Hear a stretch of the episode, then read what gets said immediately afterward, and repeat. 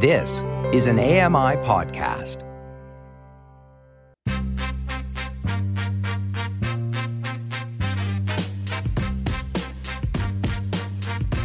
Welcome back. It's now with Dave Brown on AMI TV. Thanksgiving is this weekend, so you might be doing the old gobble gobble family dinner.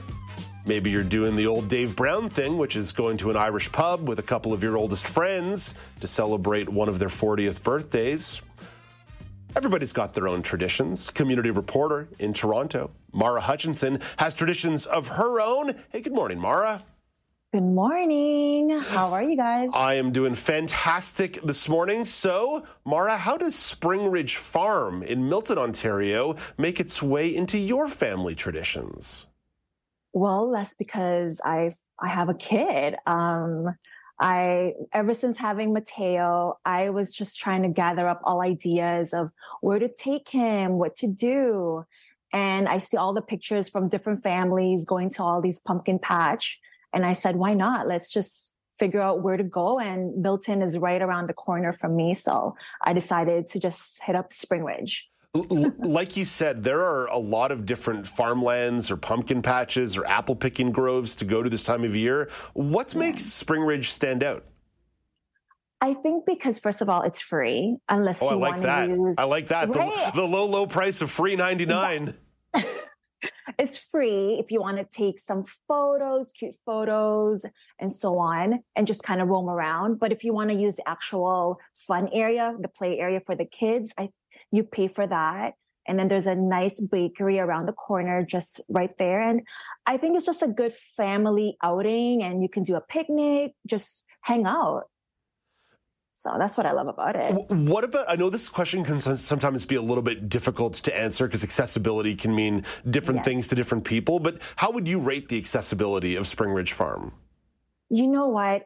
I think because it's around that farmland that it needs a little work, to be honest with you. I'm trying to think about people with wheelchairs and so on, but I could probably give it about a seven out of 10 I mean, personally for me, I was holding on. I do hold on to my husband here and there. And there is like a concrete pavement where you could probably do the wheelchair, but you're out on the farm. And I mean, if these type of things are getting bigger and bigger every year, I think we need a lot of work in terms of accessibility for everybody in our community. Yeah, but, yeah, yeah. It's no, it, it's it's a real reminder that oftentimes the conversation around accessibility and universal design is thought of as a city issue, but it's not simply a city issue. I was in Huron County over the weekend talking yeah. to a big time accessibility advocate about some of the work she's been doing around Blythe, Ontario, and the surrounding region, and yeah. like the the needs for accessibility are not unique to just Toronto or Montreal farmlands, Milton, Huron County, interior British Columbia. It doesn't matter. The conversation needs to be had more broadly around the country.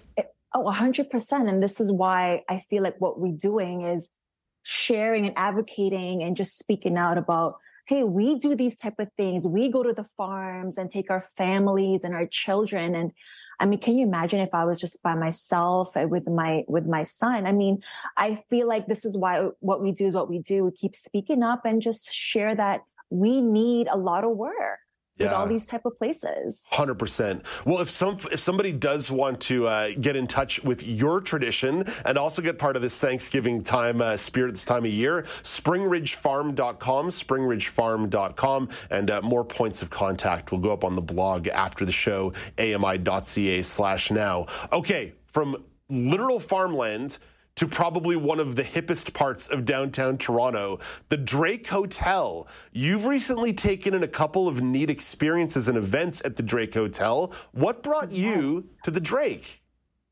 Oh my gosh, I was gathered. Okay, I was looking for ideas of a girls' night out or girls' day out.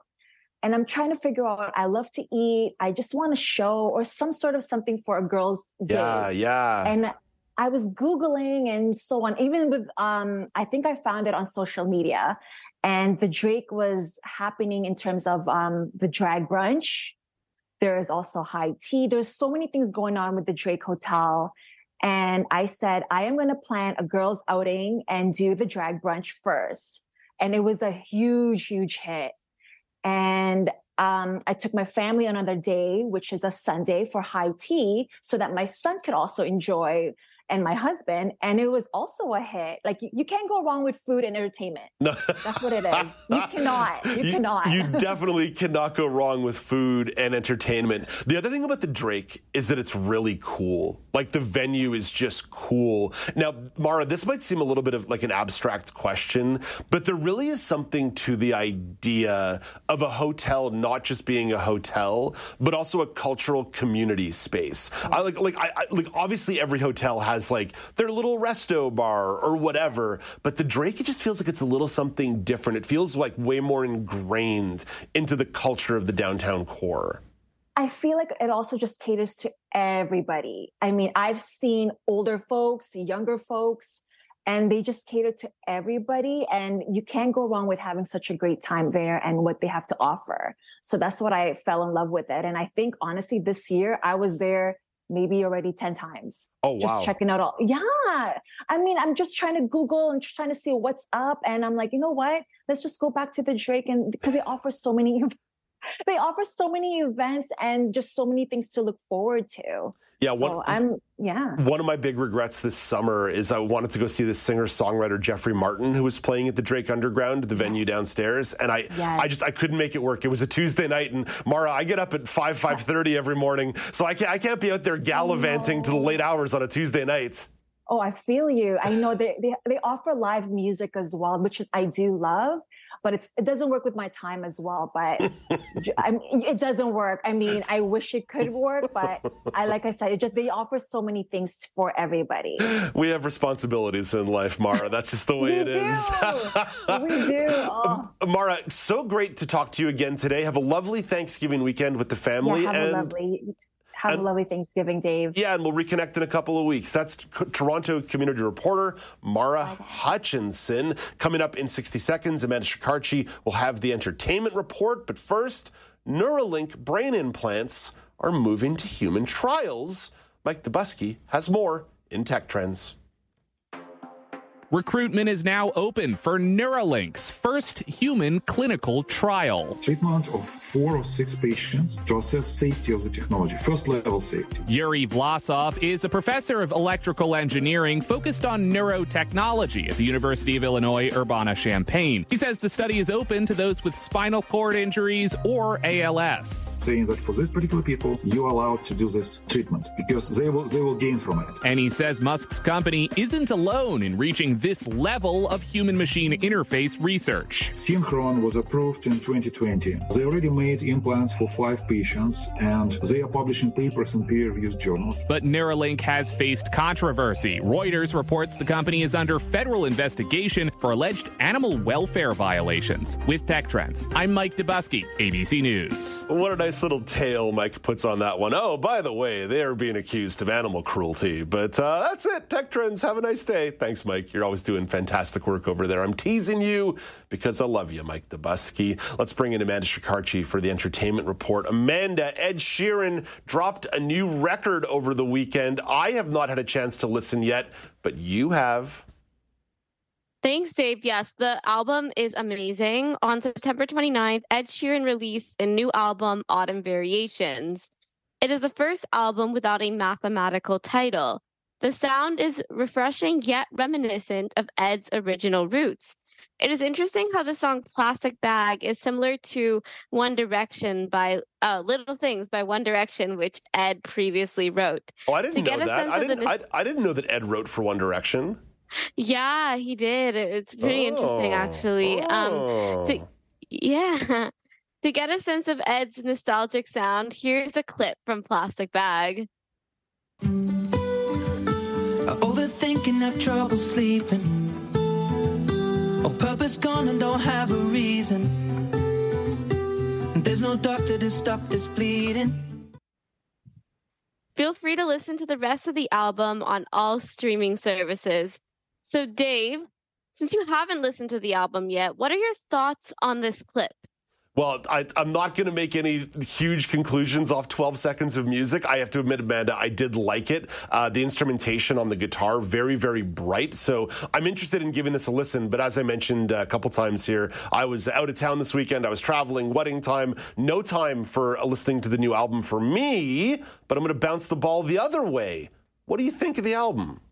I really like the album as a whole. I feel like the sound was very, very unique because he combined many different genres that it's hard to classify it as, oh, this is a pop album or this is a hip hop album because there's a bit of everything and I like the experimentation of folk. However, my one critique I have to say is I love the different perspectives and narratives that are being discussed here. However, some of them are very like somber and personal, which is great. However, when you're so, coming so, so, to, what, so what do you mean? Like, what are some examples? Like, he talks a lot about a little bit too about like some of the losses he had to deal with. Um, because I think a while ago one of his friends sadly passed away. So he touched a little bit of that on his previous album. I think there's definitely traces of that here, which is wonderful to hear.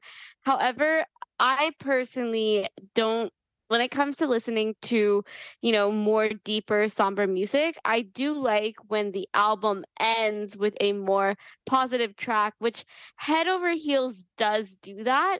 But if I were to make the track list, I would have done something a little bit more upbeat for the ending. Maybe a song like Amazing, which was one of the songs closer to the beginning of the album and ending it more on an upbeat, fun note, if that makes sense. You know what you should do, Amanda? You should go into your Spotify and then make a playlist in the order of the way you want the album to be. And then that way you don't need to yeah. worry about Ed's choices. Be like, nah, it's the Amanda cut. It's the it's the Shikarchi cut. Yeah. hey, Amanda, always great catching up with you. Have a lovely day, and I will uh, talk to you. Uh, well, actually, I'll talk to you in the second hour of the show because you're part of the news quiz. So don't stray too far. All right, talk to you soon. That is Amanda Shikarchi. Like Amanda said, you can find the new Ed Sheeran album on all streaming platforms. Hopefully, I'll get a chance to give that a listen today. Although I'll tell you what, I don't think it's going to happen because it's a big day in the world of sports. The baseball playoffs are underway. And coming up after the break, Brock Richardson will give a preview of the Minnesota Twins and the Toronto Blue Jays series. And I've got a couple other random baseball thoughts of my own. Because as you know, I'm not a Blue Jays fan, I'm not a bandwagoner. I don't hang out in that nest. I'm a broad based baseball fan. So after the break, You'll find lots of baseball chat and the regional news. I got a couple of really cool stories in the regional news update as well. So, journalism, sports talk, and uh, I will be asking Brock about insects that give him the icks as part of the daily poll. This is Now with Dave Brown on AMI TV.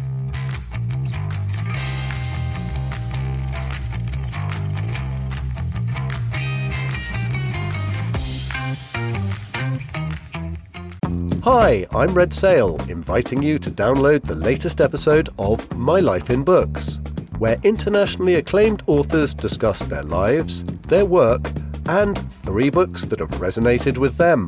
That's My Life in Books, available wherever you get your AMI podcasts.